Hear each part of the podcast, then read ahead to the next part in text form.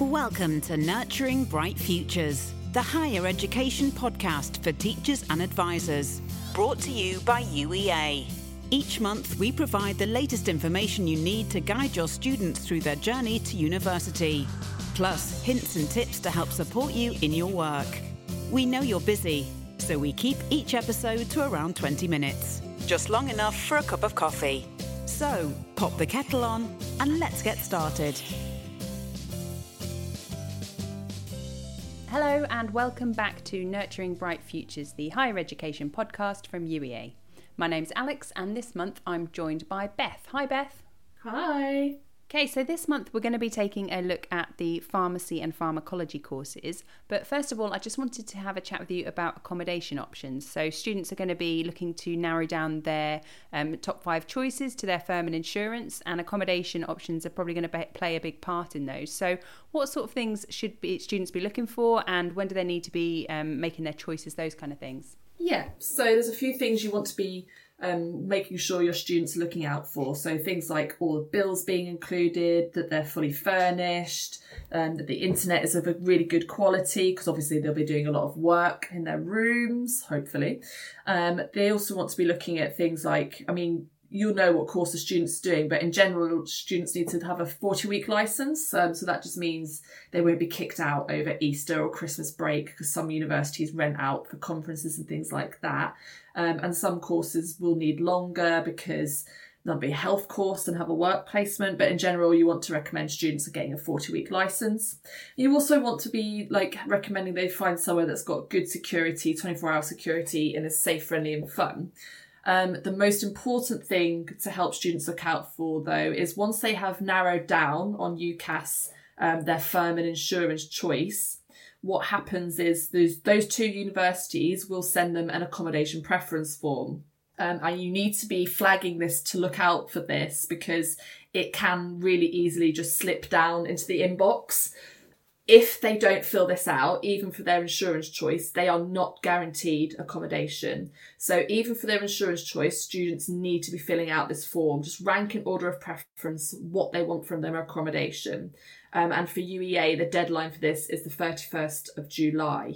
Um, we do get some sad states on clearing day where students haven't filled this out and it makes things a little bit more difficult on obviously what is already a stressful day. So if teachers and advisors can just be flagging that oh look out for the accommodation preference form because it's, it's a nice thing to fill out and it doesn't take a lot of time. It's just it makes life so much easier if we can have everybody reminding them that they need to fill out that form Brilliant. Thanks, Beth. Um, also worth noting that open days and applicant days are a really good chance for students to actually go and have a look around accommodation. So do stress with your students if they're travelling to visit universities to make sure that they do take the time to have a look around accommodation while they're there. It's a really good chance. Often they're shown around by students who are actually living there so they can ask them questions. Um, and they can also just compare a few different options, see what they can get for different budgets. Also, if they can't make it to some universities in person, there's loads of resources online and some really clever technology. Not quite the same as being there in person, but pretty good alternative. So, for example, on UEA's website, we have some 360 degree interactive tours. So, students can have a click around and, and really get a feel for what it's like with the different rooms and the different houses and flats. So, do encourage your students to get thinking about what kind of accommodation would be right for them and encourage them to make the most of these opportunities both online and in person. Nurturing Bright Futures, the higher education advice podcast for teachers and advisors. Brought to you by UEA. So, this month we're looking at pharmacy and pharmacology courses, and I'm delighted to be joined by Rosemary Norton from our School of Pharmacy. Welcome, Rosemary. Hi there. Hi. So, could we kick things off with a bit of an introduction to pharmacy and pharmacology? Absolutely. So, actually, when we tend to go out to schools and colleges to talk about pharmacy and pharmacology, often students know very little about these subjects. So, it's a great opportunity to talk today to um, teachers and careers advisors about this subject. In terms of pharmacy and pharmacology, although they're not well known, they both stem from an understanding of chemistry and biology, and these are subjects or core subjects that students often know very well in terms of the subjects and how they use these, it's all about this application of these scientific concepts in promoting human health. Now, the two subjects differ in the way they do this. So, in terms of pharmacy, we're very much thinking about more the patient facing side of things. In pharmacology, we're thinking more of a detailed understanding um, of the scientific discoveries in the field and the latest new medicines that can target different aspects um, and targets within the body. It's always really nice to hear um, when we talk to academics that I've been saying things right. Um, I think that's really, really interesting for teachers to hear, though. And it's one of those those two subjects are ones that when students do ask about them or we tell them about them, they're really interested in it. But you're right, they're not instantly ones that they come and ask us about. Um, are there any key changes happening in these subject areas which teachers and advisors should be aware of? Yes, one of the key changes that is kind of upcoming um, for all pharmacy degrees across the country is changes in what pharmacists will be able to do. So, generally speaking, students will do a four year master's degree pharmacy program at an accredited um, program at a university. They will then have a year which was called a pre registration training, where they earned money working as a pharmacist but hadn't yet completed their final qualification. Now, during that process, they will, within those five years once they've finished, actually also be what we call an independent prescriber. Now, this is something typically you needed to be a pharmacist for a couple of years postgraduate before then deciding if you wanted to, to do this course. However, now this is going to be an integral part of the pharmacy program. So our graduates will be independent prescribers. So not only managing medicines from other prescribers, but actually prescribing medicines themselves. That's amazing. So they're coming out even more highly qualified nowadays. That's really, really cool. So it sounds like they'll be coming out with skills that could make a real difference to people's lives. What kind of jobs would they be going on to? Yes, I think these new developments in the pharmacy programme really mirror what's happening within the profession. So, over the last few years, we've seen a real expansion in the number of roles uh, and, and jobs that pharmacists actually do. So, generally speaking, we can often think of pharmacists working in hospital, clinical settings, as well as kind of our community pharmacies and primary care. There's opportunities now in GP practices, but there's also expansion of the teams into mental health services and medicines uh, provision uh, within clinical commissioning groups as well. So, there's a range of different areas pharmacists work, and this new element of having prescribing within that program once our graduates kind of finish um, means that they'll be more highly skilled to go into and, and start improving the lives of patients even more so straight from graduation. That's brilliant. It's really it's much more varied than people would think. I think on upon first glance of looking at these courses or thinking about what they think of when they hear pharmacy. Um, with that in mind, when teachers are thinking about recommending these courses to potential students, what kind of students would enjoy and thrive on the courses? it's always going to be students who have that passion and that interest in science, so that understanding and wanting to know how medicines work within the body. But the key elements in terms of that healthcare professional is all about actually that wanting to improve the lives of patients. And when we interview and when all pharmacy schools interview, they are looking for students who meet those kind of NHS core values. So that understanding of improving patients' lives, improving patients' care, individualized care, team working, working mm. with others to improve the quality of care given to, to patients. So there's got to be that real drive, I guess, from individuals to to want to go into there, to have that motivation and that kind of academic ability as well. Uh, a lot of that content, though, is also taught embedded within the courses. So you're getting those communication skills, you're building your team working skills, you're working um, interprofessionally with other healthcare students, and also then going into the profession with a range of other healthcare professions that you'll work alongside as well. That's good. So we always recommend um, students interested in these sorts of courses go away and look at the NHS values to see if they can relate to those. They do strike a chord with them. Um, so, what advice should our listeners give to any students who might be thinking about applying to study pharmacy or pharmacology?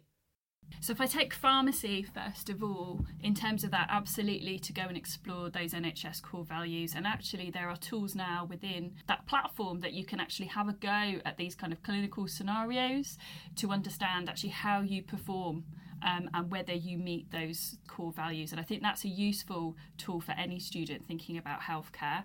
There are also a huge platform now, if you put in careers in pharmacy, that the NHS Health Education England have put together that explores all the different areas in pharmacy that you can work from.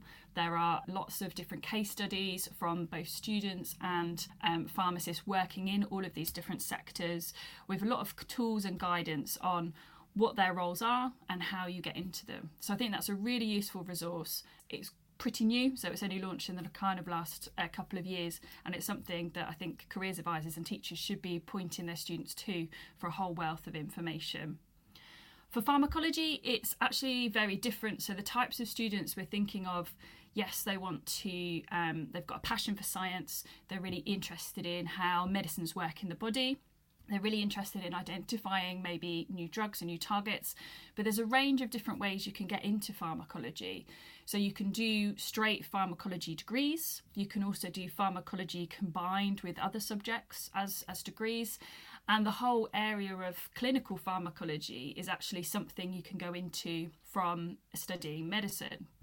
So, pharmacology as a whole is actually a subject that is taught in many different healthcare professions, but is a subject in its own right in terms of what we're looking for for pharmacology. Generally speaking, it's students who've got that passion and interest in science, but they're always asking questions. They're wanting to know more. They're wanting to identify what goes wrong in disease processes and how you might be able to identify new targets, how medicines actually work at those targets, and how you might refine them.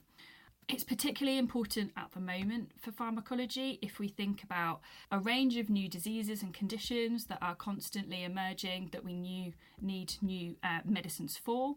But not only that, where we've got conditions such as maybe cancer or maybe infections where our current treatments either we get resistance to them or they stop working.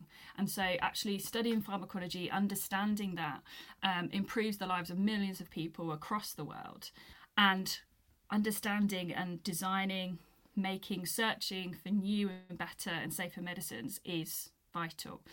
Uh, so, one of the key things for pharmacology is training students to be able to do this, to gain these skills in understanding these processes, being able to identify and work with the latest scientific advances, and gearing you up really for mostly most students go into further research, whether that be master's or PhD or directly kind of into industry settings. Subscribe to our podcast now and make sure you never miss another episode. So, Rosemary, in regards to work experience and what students could talk about in their personal statement, perhaps if they have an interview with these courses, what would you recommend where we're looking for? What can students do? It's been a really difficult time for students at the moment, and a lot of our applicants even have struggled to get work experience placements. Um, what we really recommend is if you're able to, absolutely go and get a work experience placement in that kind of setting. So, in a pharmacy, or if you're able to shadow um, a lab assistant or someone working in research, fantastic. But otherwise, going using your initiative, trying out doing taster sessions that universities promote, going and actually speaking to your local pharmacists, finding out about what they do, finding out about what life as a research researcher is like, and also just getting involved with the range of resources that are available online, such as provided by Health Education England on the NHS website about pharmacy, and also the British Pharmacological Society have a whole range of resources there available to students on at a range of different stages as well on what careers um, in that sector look like. Thank you. Um, that's really helpful. And you're so right. It has it has been difficult for students the last two years to go out and get things. Obviously, there's less face to face available, but it's not an excuse to not have done anything. Um, if students can think outside the box a bit more, there are things they can do. And with that in mind, um, I understand that you're running some online subject tasters with Channel Talent soon, Rosemary. Is that correct? Yes, absolutely. So, coming up in May, we've got a couple of taster sessions, one focused on pharmacology and one on pharmacy. And in pharmacology, we're really going to be focusing on actually what is it like to study and understand how medicines work in the body. Let's do a simulation experiment where we're testing and identifying how these molecules can work, what effects they have, and kind of what analysis you do after that. Really putting you in the seat of what it would be like to study pharmacology and and what you're going to do. For pharmacy, we're going to be focused very much on that clinical decision making. So thinking about what a pharmacist does, but actually clinical scenarios, really embedding those NHS core values of what different providers are looking for when they're going to be interviewing students. So hopefully these sessions will give uh, a really good flavour and taster for students who are interested in studying these subjects. That is brilliant. Thank you so much for coming along, Rosemary, and chatting to us. It's really lovely to talk to you. Thank you for having me. Email schools at uea.ac.uk to find out what we can do to support your school. That's it for this month. Thank you very much to Beth and Rosemary for joining us and telling us some more about these fascinating courses.